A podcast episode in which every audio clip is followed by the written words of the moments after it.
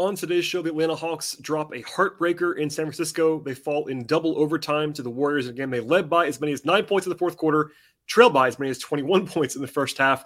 All kinds of stuff to dive into from this game, but at the end of the day, a brutal loss for the Hawks. We'll get into all of that and more coming up. You are Locked On Hawks, your daily Atlanta Hawks podcast. Part of the Locked On Podcast Network. Your team every day.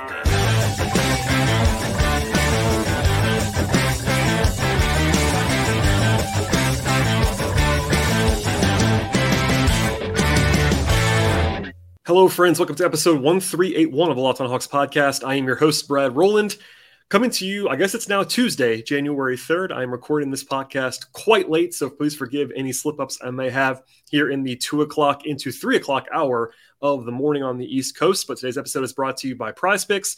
First time you just have 100% instant deposit match with up to $100 with promo code Locked On. That is prizepicks.com, promo code Locked On. And also, I want to encourage you, as always, make this podcast, the Locked On Hawks podcast, your first listen each and every day. Please check us out and subscribe across platforms, Apple Podcasts, Spotify, as well as YouTube on the video side and anywhere you get your podcasts. Today's show is going to dive into what became a marathon of a game for the Atlanta Hawks. They led by 9 points in the fourth quarter. They trailed by as many as 21 points in the first half. They were down by 17 points at the half. They had opportunities to win this game in regulation. They had opportunities to win this game in the first overtime, and then they ultimately fell in the second overtime. And quite frankly, there's a lot to get to in this one. I'm sure I will not touch on every single thing that happened in this game because there's been so much. It was a long basketball game, but broadly speaking, the Hawks had a bunch of opportunities down the stretch, and it was one of those games that will pull your hair out as a Hawks fan. I can tell you that right now, even though I'm not the same fan that I used to be. This is one of those games I can just kind of put myself in those shoes, and it is a maddening game. I know a lot of angry Hawks fans after this one. I don't really blame you. It was one of those losses. It was kind of the best way I can say it. I will just say at the top, and we'll come back to this, a lot of this would have been avoided if the Hawks were not so bad in the first half of this game. But alas, don't forget about that when you dissect the entire fourth quarter into the overtimes and all that stuff. But that's what we'll do on today's podcast, and we'll dive in right now to what transpired. As for the pregame itself, the Hawks were, of course, 4-9 in the last 13 coming in. They have now lost 10 of the last 14 games. They're on a four-game losing streak after this one. The Warriors have won 5 in a row. That's a little bit misleading, I think, in my mind, because of, at least in terms of team quality, they're also now 17-2 at home. Obviously, the Warriors they have great culture. They have won at a high level. They have some good players still available on this roster on this night. Klay Thompson was out of his mind in this game, but this is a Warriors team without Steph Curry, without Andrew Wiggins. And as I went into a little bit yesterday, by the way, that show is still relevant to your listening. If you have not listened to that podcast, I did a solo mailbag edition with also look ahead to the road trip. Talks about the Warriors game quite a bit coming in. And yes, the Warriors have been hot recently, but without Steph, they are traditionally not very good.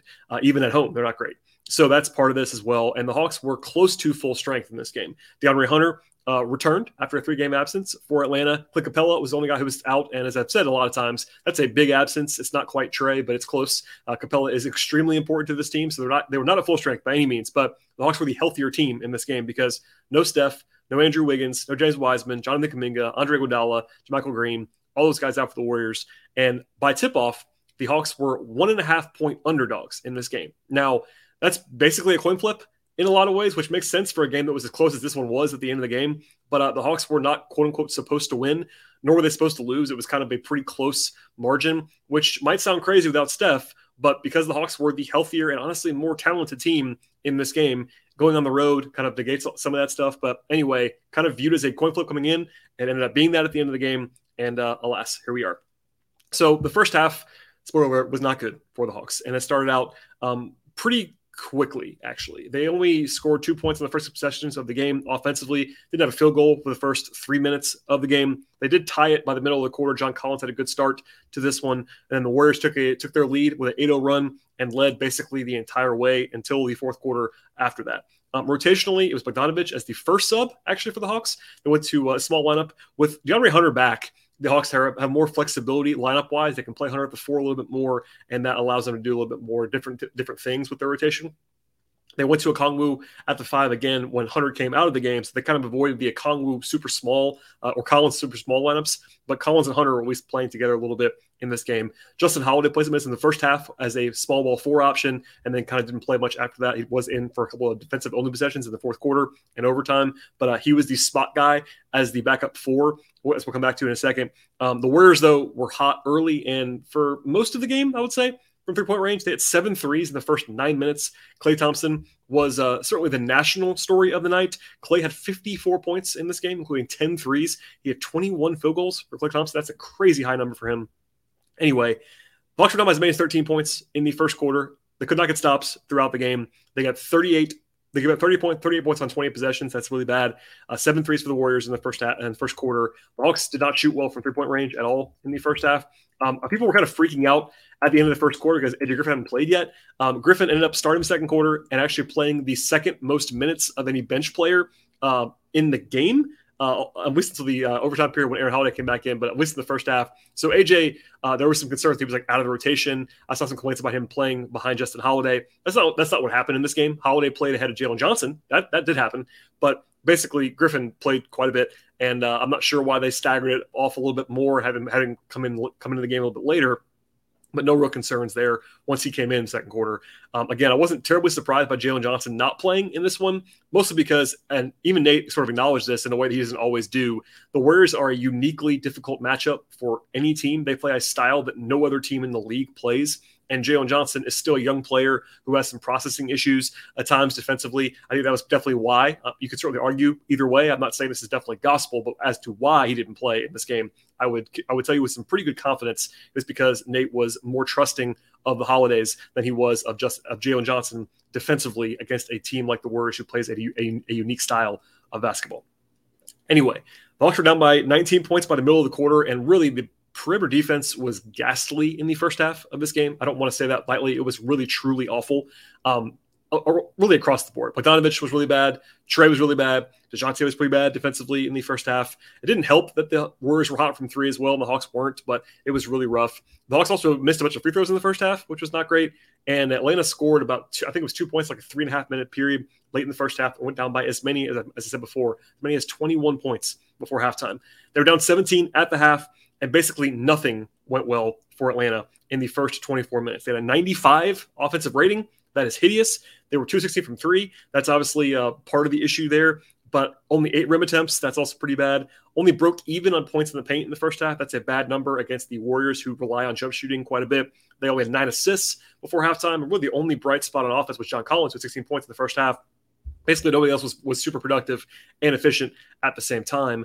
And then defensively, they had a 123 defensive rating. It felt worse than that, honestly. The Warriors started kicking the ball around a little bit with more turnovers in the second quarter. But the Warriors bench thrashed the Hawks bench in the entire game, but especially in the first half.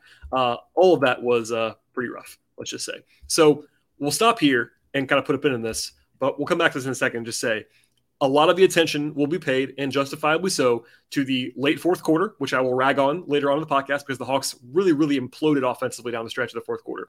And then the overtimes and the key plays and the big shots by the Warriors, the breakdowns by the Hawks. We'll get into all of that later. I promise you we will. I talked about it live in real time. I've watched it all again now.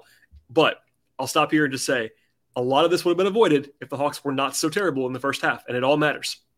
It's really hard to dig holes like this on the road, in particular against a well-coached, competent team in the Warriors. You can't afford to be down by 21. And yes, the Hawks did erase that deficit. The Hawks led this game by 9 points in the fourth quarter, and the Hawks should have won this game. I believe that firmly at this point. But it would have been a lot easier if they didn't have to spend a lot of energy, come back from 17 and 21 down before halftime and then at halftime. And that should not be forgotten in analyzing this game. Okay. Before we come back to talk about the rest of this contest, and there's plenty to discuss, a word from our sponsors on the show today. Today's show is brought to you by Prize Picks. If you're looking for a daily fantasy option this year, check out the award-winning app at Prize Picks. Prize Picks is daily fantasy made easy. I know that you will love it because I really do, and I know it's so easy to use. I can vouch for that. I've been playing on it for quite some time at Prize Picks, and really mostly in the NBA, but other sports as well. I'm really enjoying the process. All you have to do is pick 2 to 6 players and choose whether they actually have more or less than a certain number of points or rebounds or assists or steals, etc. And at Prize Picks, But it's 25 times the money on your entry. 25 times. That's a lot of money, obviously. Prize Picks offers numbers across the board in the sports world as well. That includes the NBA and college basketball, NFL, college football, MLB, soccer, esports, and much more. An entire entry can be done just a minute or less. And it's just that easy, and it's that quick. Plus, because I guess the projected numbers, it's straight ahead through that lens. And they also have safe and fast withdrawals. They're operating in more than 30 states and Canada at this point. And you can download the app at Prize Picks or prizepicks.com to sign up and play daily fantasy sports right now. And first-time users can have 100% instant deposit match up to $100 with the promo code Locked On. Don't forget that promo code Locked On and sign up for the instant deposit match up to $100. Check it out now at Prize Picks. All right, so the positive time of the game for the Hawks was the third quarter, which they were honestly awesome in the third. That also shouldn't be forgotten. The Hawks scored on four of the first five possessions of the third quarter. They got three straight stops, including some turnovers. Hunter hit a couple of threes. Bogey hit a three. The Hawks made three threes in the first 6 minutes of the third quarter, and that was more than they made the entire first half. So they were making shots, taking more threes, much, much better process offensively in the third quarter. They had 18 points in the paint in the first 8 minutes. That's a heck of a number there. They decided to kind of attack all the way to the rim rather than settling for the mid-rangers that they can often settle for with their guards in particular. They got six pretty quickly. And then overall, it was a 14-2 run by the Hawks middle of the third quarter to get the lead down to two. And it stabilized from there a little bit. But then the Hawks made another run late in the third, an 8-2 run to go up by one. So they had erased the lead in less than a quarter. The Hawks won of game time. It went from down 21 to up by one by the end of the third quarter. That included threes from Aaron Holiday and Trae Young. They ended up tied at the end of the third quarter. That was an awesome quarter, though. Plus 17 quarter is not something that you should be overlooking, especially a third quarter team like the Warriors are. This is the highest scoring quarter of the season for Atlanta with 42 points. They were a comically hot 18 of 24 from the floor and 5 of 5 from three in the third quarter. He had 12 assists. That's a sky-high number, 24 points in the paint. Trae did a great job as a distributor in the third quarter. He had 9 assists, only three shot attempts, but really played the game well in that third quarter as they just kind of setting up everybody else up to great success. And it did help the Warriors miss some shots in the third, but still, the Hawks played honestly brilliant basketball for the entirety, really, of the third quarter. In the fourth, it wasn't quite as good. They led by as many as 8 points early on in the fourth quarter. Aaron Holiday had a great chase down block, and the Hawks just kind of kept scoring 15 points in the first 5 minutes of the fourth quarter. They did kind of unstabilize from there, but they were still up by 9 after a 5-point burst in the middle of the quarter. And then I will say that from that point forward, the Hawks offense regressed badly into ISO hero ball from the guards, which is a familiar refrain this year. Obviously, some of that always happens in the NBA. Some of that kind of is unavoidable, but the Hawks have gone beyond some of that part and gone into way more of that than you would want. They ended up with 2 misses and from Trae and then a turnover by Murray in that stretch. There was a great sequence from Okongwu defensively, had 2 block shots to kind of maintain the lead, but the entire team also was looking for a foul on Draymond Green in transition. They didn't get the call. It was a foul, I thought, on Draymond. Alas, Murray did miss after that on the next possession, although that was a better possession overall. It was actually a catch and shoot. But anyway, we'll kind of fast forward a little bit. The Hawks were having trouble defensively on the glass. They ended up not playing John Collins for pretty much the entire stretch run in the fourth quarter, which I didn't love.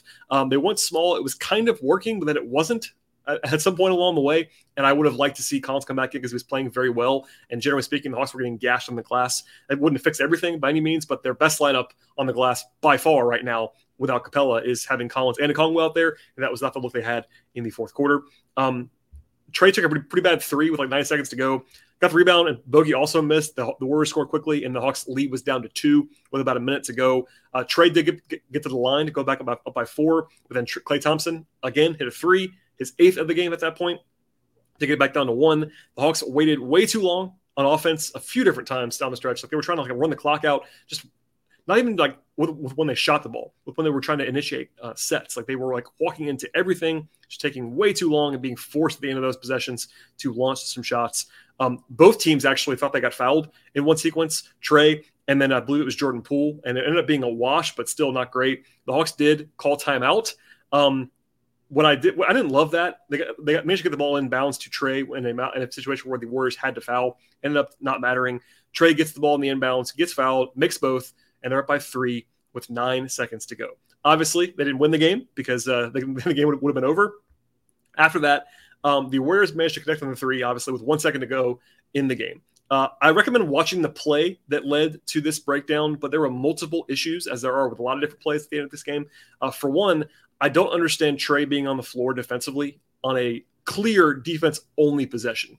Now, there's one in double overtime we'll come back to later on where it's conceivable and reasonable to have Trey on the floor because if you get a stop, you need someone to shoot free throws, all that stuff. But on this one, you're up 3 with less than 10 seconds to go. There's no reason to have Trey on the floor. That's one thing. They did get Bogey off the floor for Justin Holiday, but I didn't understand playing Trey, especially when you have Collins. You had if you didn't want to go big, you could have gone to Aaron Holiday, who's better than Trey defensively. Anyway, then the Hawks failed to get a defensive rebound, which is predictable in some ways because they were playing so small. You have a Collins who's not a great rebounder, and then you have no Collins on the floor. That was part of that as well. Then Murray blocks the second attempt, but Trey, who, again, probably shouldn't have been on the floor, kind of inexplicably leaves Dante DiVincenzo to chase the ball inside the arc for really no reason because even if something happens, like there's no reason to grab the ball there. Like you're up by 3 and they were going to be out of time. So I understand it's probably instinct at that point in time to kind of go grab the ball, but it was a play that you just can't make there. It was also unlucky. All of it was like if the ball gets caromed right to DiVincenzo, who is now by himself because Trey left him. He makes the 3. Look, there's always a little bit of luck involved in the bounce of the ball at the end of these games. It happened again later on in the game too, but fundamentally, I don't know why Trey was in there. I don't know why Collins wasn't in there. I don't know why he dug into the inside the arc to kind of try to grab the ball. Anyway, all that happened. It's a bad play all the way around. I also think Hunter got a little bit tweaked injury-wise in that play. I have not seen an update on that, or the Hawks have not given one. But Hunter ended up sitting the entire first overtime and was a little bit hobbled in the second overtime. And as my friend Andrew Kelly at Peachtree Hoops was the first person I saw this and passed it along to me. If you watch the replay, you can definitely see Hunter coming up a little bit lame at the end of the play. So I'm not sure if he tweaked his ankle or what, but that's notable as well. And obviously after all that, you go to overtime. That's not great. And I will just say the offensive process was great in the second half for about the first, 18, 19, 20 minutes. And then the last 4 or 5 minutes of the regulation period, it was really bad. It devolved into ISO ball, and the Hawks stopped scoring as much, and the Hawks really kind of shot themselves in the foot, I thought, on offense down the stretch. Defensively, it wasn't perfect either, but I thought if they just ran their offense better, it would have been more effective, and they probably won the game in regulation. As for the overtimes, plenty to get to here as well. The Hawks led by 5 early in the first overtime. Probably should have been 7. They had an empty trip in there, and then the Warriors had an 8-0 run. The Hawks had 2 really bad possessions in a row on offense. Trey took a step back 3 on one of them, missed it, and they turned the ball over, and it led to right into a run out. And honestly, Trey was not very good in the late fourth quarter and the overtime periods. Other than free throws. He was good at getting to the line and making the free throws, but other than that, not great. The Warriors hit back-to-back 3s, and they were hot at different times of this one. After the timeout, Trey got blocked, taking another 3, and the Hawks got a stop, or it might have even spiraled even more from that point. Got to the line, made the next 2. We'll fast forward now to the end of this one. Trey makes free throws with 30 seconds to go by 1. After a timeout, Clay hits another 3 in isolation. That was his 10th of the night. I will back up what Neek said on the broadcast of this game. The defense was good on that play. I saw people like being mad at Justin Holiday. Like if you look at the play, like short of blocking the shot, which isn't like a super likely outcome, there's not a whole lot you can do there. It's just Clay making a shot like a pro's. He's an awesome shooter. It is what it is. But there was no breakdown on that play. That was one of the plays that was like not an issue for the Hawks offensively. That's just a good shot making instance from Clay. He makes it. Obviously, the Hawks could have lost right there, and they didn't. So kudos to them for being a little bit resilient in that point. Down by 2, 18 seconds to go. Trey goes quick, he gets fouled, and gets to the line, makes both. And the Hawks then weirdly had Bogey and Trey on the floor defensively on the next possession. I don't know what was going on there. Although I will say, kudos to Trey. He got singled up on Jordan Poole, and Jordan Poole was bad for most of this game. He's a Michigan guy, too, and he was not good in this game. Anyway, Trey forced Poole into a turnover. That was a good play by Trey defensively to preserve the second overtime. For the sake of clarity, I will fast forward most of the second overtime to the 2-minute mark or so. Everyone, I will say this is just a note. Everyone on both sides looked gassed by that point, which is understandable. A lot of minutes played on both sides. For example, 4 of the Warrior starters played at least 44 minutes, and Murray played 51 minutes for the Hawks, 44 for Trey, 40 for Collins, 43 for Bogey, all that stuff. That's a lot of minutes on all sides. Anyway, it was tied after Clay scored and Murray missed a 12-footer. Almost as short, like he almost airballed it. I'm sure he had no legs at that point in time. Again, 51 minutes played. The Warriors called timeout, and Hunter came back in at that point after sitting out for like 8 minutes straight. So I'm not sure if it was just adrenaline or what, but he was able to come back in. The Hawks allowed a layup on possession after that when Trey got beat by Anthony Lamb. They did get a solid look for Collins on a corner 3 that he just missed. There was a huge play by Kongwu that was kind of probably forgotten now that preserved the Hawks being down only by 2. It should have been a layup for the Warriors, and he had a great help side block that would have allowed the Hawks to be down by 4. Then after a turnover by Collins, a scramble defensively, the ball gets tapped to Draymond Green. And this is another one of those plays that's crazy and unlucky for the Hawks, to be fair to everybody involved. Draymond makes a 3 off a tap with 43 seconds to go by 5. And the Hawks are in trouble at that point. That was Draymond's first three-point attempt of the game. And as a note, Draymond has been a 28.6% three-point shooter for the last 5 seasons. Draymond is effectively a non-shooter. He's not like a Pella bad as a shooter, but he's a non-shooter at this point. And he makes a perfect catch and shoot, pseudo dagger. Like I thought it was probably going to be over at that point, and it wasn't. But fortunately, the Hawks did bounce back. DeJounte hits a quick 3, which the Hawks had to have. That was kind of the one big play that Murray made. Murray was not great in this game, I didn't think, overall, but he made a big shot there when they're down by 5, and they had to go quick to get back within 2. Then they get Okongwu locks up Clay in a good way, forces a similar shot to what Holiday forced, just a little bit closer of a shot. Clay just misses this one from about 17 feet. Then they had also had Aaron Holiday in there defensively, which was a good decision. The Hawks get the rebound, and they call timeout with 12 seconds to go, and they're down by 2. I did have to laugh because famously last week there was an uproar about McMillan not calling timeout with even less time than this. But this time he called timeout with 12 seconds to go. He probably could have gone live and been a little bit in better shape. But no, I will say, just importantly to point this out, Trey was off the floor, which is probably why he called timeout. I get all that. It's just kind of a funny throwback to last week. Anyway, the Hawks did score. Trey went quick. I thought he should have got a foul call, honestly. Watching the replay back, I think I said this afterwards. I think I deleted it after because I'm not sure if I can believe this anymore. Trey took forever to get back on defense. That is unmistakable. Trey did not sprint back in a way that you need to sprint back at that point. Now that's where I'll stop. I thought he was like kind of celebrating originally. I think he might have been angling for the call. Either way is bad. I think arguing for the call is less bad than celebrating, but no matter what, he didn't sprint back, which is unfortunate in a tie game with 8 seconds to go. But regardless, we'll fast forward to the other end of the floor. The Warriors push. They don't stop. Clay misses a shot over a contest by Collins. That was a good sort of reaction by him. But then Looney gets 2 offensive rebounds and wins it at the buzzer. Some notes here. I'm sure everyone's seen this play by now, but if not, I will take you through it. Collins was the only big guy on the floor at that possession. Now, I understand pushback to that. I'm not saying this is the perfect way to do it, but because the Hawks were losing, that's important to keep in mind. At the timeout before that, the Hawks were losing. They had to score, and generally speaking, Nate likes to go small when you have to score. And that meant in that possession, they took Okongwu off the floor and went with the offensive lineup of being small. I don't love or hate that. It's just what happened. But because you score as quickly as you did, you now have to play defense without Okongwu. And that's tough, given what the Hawks had available defensively. So that's one thing. Number 2, John had to close out, and he was the only big man on the floor. So he didn't do anything wrong in the play. You watch the play, he did exactly what he's supposed to do. But when he contests, he's 30 feet from the basket, and there's nothing he can do at that point. Okongwu, again, off the floor. So beyond that, a couple other things happened. First of all, DeAndre Hunter is in no man's land. He didn't do a great job. I'm not saying he was the goat of this thing. I saw some Hawks fans that were mad at him. I get it. He didn't do anything actively to help. He didn't really box out. He was kind of in a weird position, but still he probably could have and should have crashed harder than he has. And obviously rebounding is not his strength, as I've talked about a number of times. Also, Trey, who did get back into the play from behind, but if you watch the play the entire way through, he never contacts Anthony Lamb at all. Lamb just runs right by him. Now, I am not saying Trey's going to grab the rebound. He's a small guy, but he didn't even pretend to get a body on Lamb. And yes, Lamb didn't make the play, but Lamb was down there crashing with Looney and getting bodies in the way. It would have been good if Trey could have done something to stop Lamb getting a full head of steam downhill. Then Murray is the only guy there to box out Looney, and he does a decent job.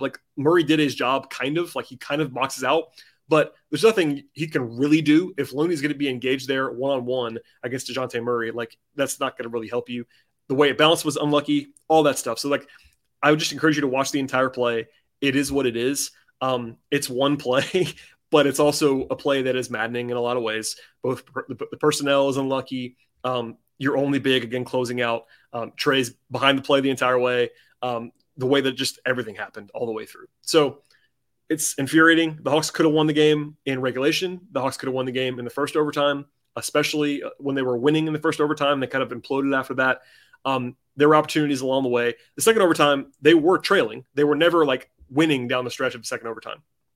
they were down 5 with 40 seconds to go. So if it's kind of funny, like I'm not sure how if things might have changed, like with the vibes, maybe not a whole lot. But if the Hawks were just like go down when the Draymond shot goes in with 40 seconds to go, if that's the closest it comes from that point forward, are people as mad today? I'm not even sure.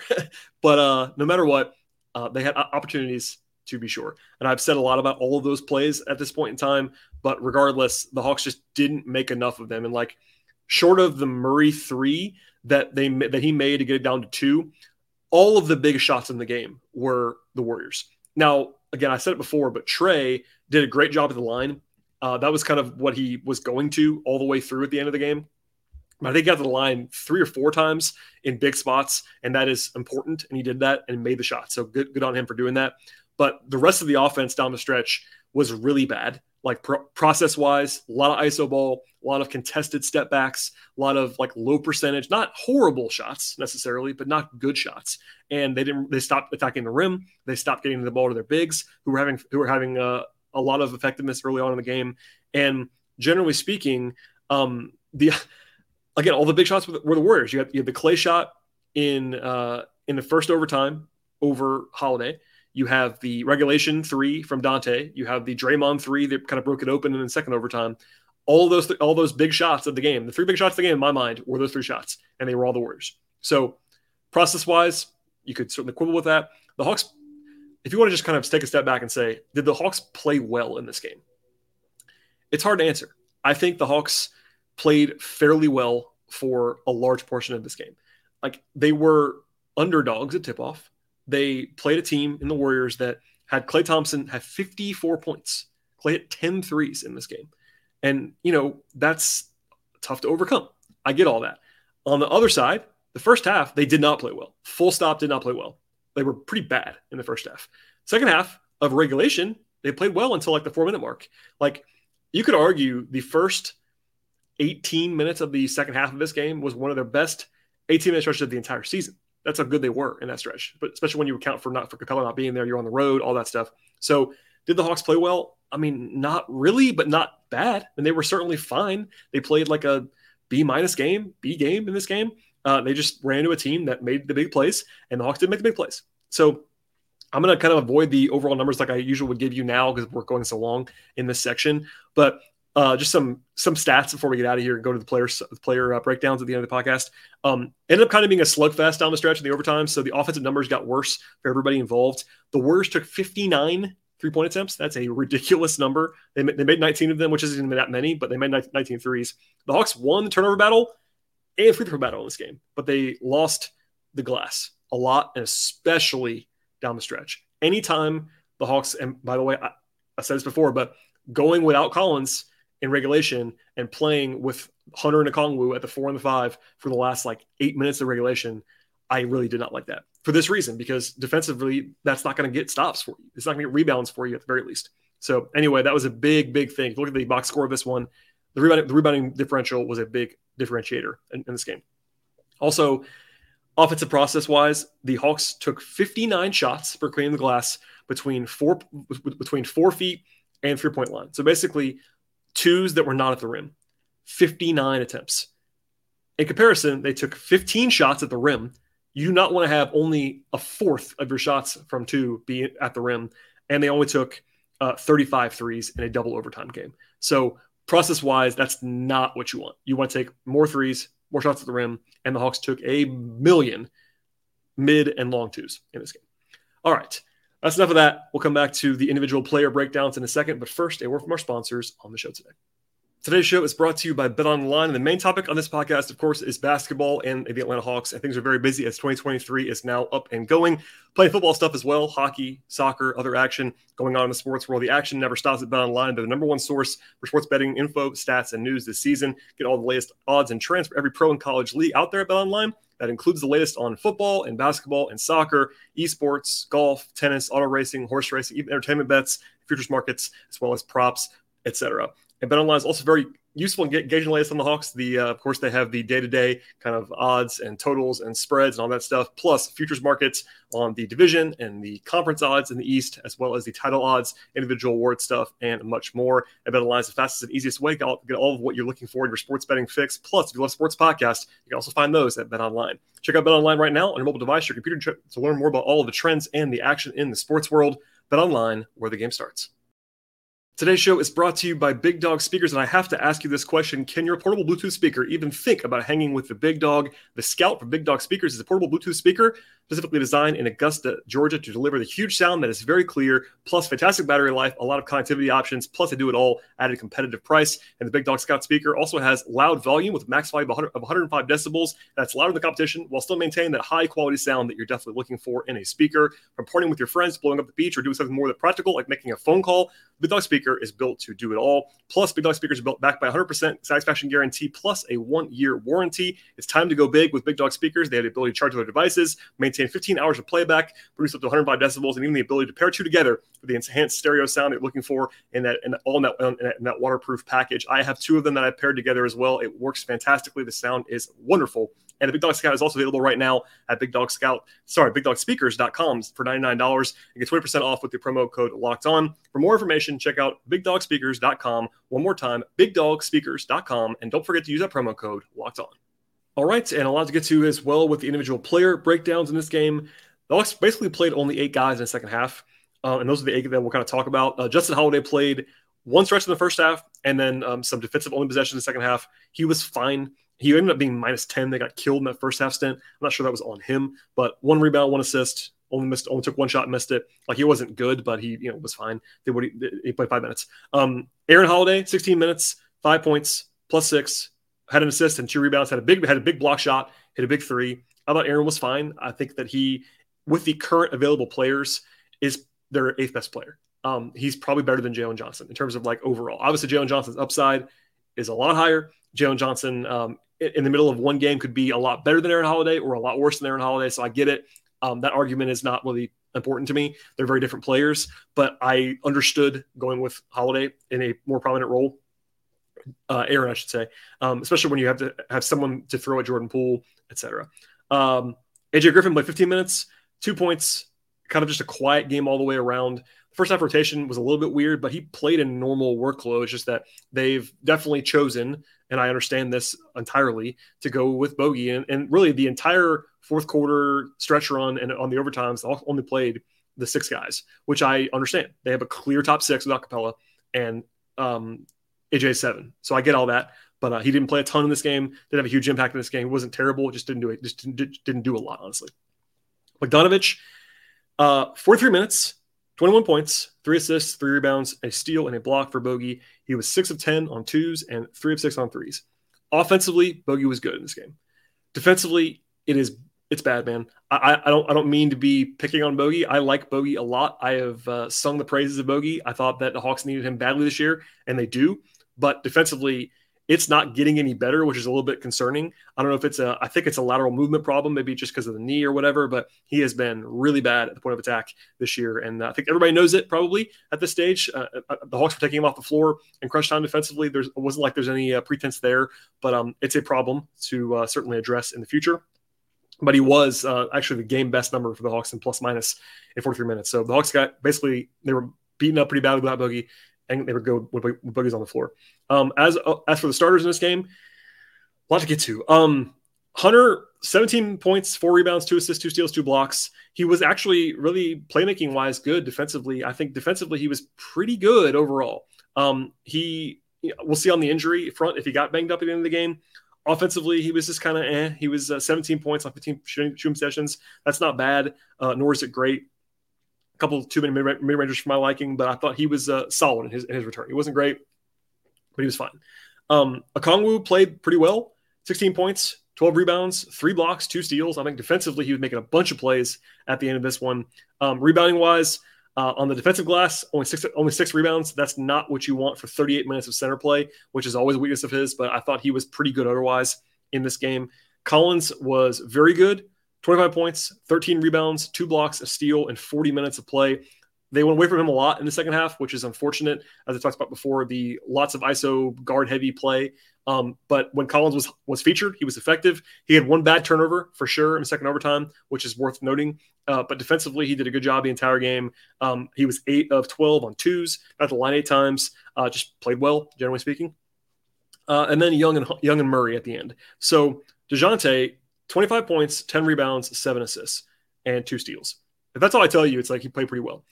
I don't think he was very good. Like, he wasn't terrible, but he wasn't particularly effective, like, in creating for others in this game. 7 assists is solid enough, but defensively he was shakier than you would like. And I do think to this point in the season, Murray has been a defensive disappointment for the Hawks at the point of attack. He's still better than Trey and Bogey for sure, but a weakness, relatively speaking. Still, 9 of 16 on twos is fine. 1 of 4 from 3. Yeah, it is what it is. But yeah, as far as the numbers are concerned, I think he wasn't as good as his box score stats are. He wasn't terrible either, but there you go. Trey is similar. Trey had 30 points on 29 shooting possessions. So he was not efficient in this game. Did have 14 assists, including 9 in the third quarter. And it's not this easy to segment, but if you could just take the Trey from the third quarter, he played great in the third quarter. He really did. A lot of guys did, to be fair. But the rest of the game, he just wasn't particularly good. And in fourth quarter overtimes, he had the one stop on Poole defensively, but a couple of really weird plays. Other than getting to the line, he didn't really do much positive down the stretch. And I don't think he was like terrible the entire game or anything like that. But same thing, 30 points, 14 assists, 7 rebounds. You probably think he played awesome. He didn't really play awesome at all. He had a lot of like weird mental mistakes, a lot of process mistakes at the end of the regulation period for sure. Defensively, a couple highs, but mostly lows. So like a mixed bag game for sure for Trey. And I think the Hawks would, I'm not sure if he would, but I think if you're objective, like he needs to be better than he was in this game, generally speaking. But he did make a lot of plays down the stretch, getting to the line, keeping the Hawks involved, which certainly matters over the course of a game. So I've said a lot on this podcast. It's a weird game in a lot of ways. The Hawks, like I said before, should have won this game in my mind. It also is not a game that they totally and utterly gave away either. It's one of those games where you could argue almost anything. And we've seen pretty much all of it on Twitter at this point in time. We're into the 3 o'clock range now as I'm recording this podcast, and the takes are still flying. People are still fired up. And that's probably a good thing in terms of people's investments in this Hawks team. But lots of highs, lots of lows, lots of frustrating single plays, lots of, shortcomings. And really, the big thing is that the Hawks had already been losing before this. If this game happened in the middle of a otherwise innocuous period of time, it would not get this entire frustration level. It might be some for sure. It's double overtime loss. I get all that. But the Hawks have now lost 4 games in a row, and they now lost 10 of the last 14, and they're now 17-20 on the season, and they're 6-12 on the road. Like, all those numbers are bad. Plus, you throw in the organizational stuff with regard to the front office upheaval, with regard to Nate and Nate and Trey, and the Nate resignation story, which we talked about last week. Lots and lots of stuff going on, and it won't get easier from here for the Hawks. The road trip continues in California. As I said on yesterday's show, this is not the hardest trip in the world on paper. There is time between games. The travel isn't super bad, but none of these games are walkovers either. Like, for instance, the Hawks have to go to Sacramento on Wednesday. Now, there's actually a rest advantage for the Hawks. Maybe it's negated because of this double overtime game, but the Kings play on Tuesday in Utah, so they have to travel. That's actually a big win for the Hawks because they're probably going to stay in the same hotel in Sacramento and San Francisco. It's not very far away. Probably not a whole lot of upheaval tomorrow. So that's a small advantage. The Kings, though, are a pretty good basketball team, so nothing's going to be easy there. The Hawks will have to face an uphill battle as far as stopping the Kings, who are an awesome offensive team. Now, on the offensive end of the floor, the Hawks should be able to score on the Kings, but we'll see how that all goes. And as far as Capella is concerned, there's no update that I'm aware of at this point, so we'll see if he's available to play. He is on the trip. That's very helpful. But long story short, a long night here. I'm sure I'm rambling incoherently at this stage, but I appreciate everybody listening to the podcast. I know a lot of folks can't stay up realistically to watch an entire Hawks game that starts at 10 o'clock p.m. Eastern time on Monday into Tuesday. So hopefully this podcast gave you some context into that. That's part of why I do the podcast the way that I do it. I know for people that watch the entire game, they don't always want all the play-by-play stuff, but there are lots of people that can't watch every game, especially on the West Coast trip. So I'm going to lead on that throughout this West Coast trip. But obviously we're going to be here for every game, after the game itself, and I appreciate everybody listening to the podcast. Please subscribe to the show across platforms, YouTube, Apple Podcasts, Spotify, Stitcher, Odyssey app, Google Play, all those places. Also, follow us on Twitter at Locked On Hawks. Follow me on Twitter at BT Rowland. Enjoy your Tuesday. We'll see you all later in the week.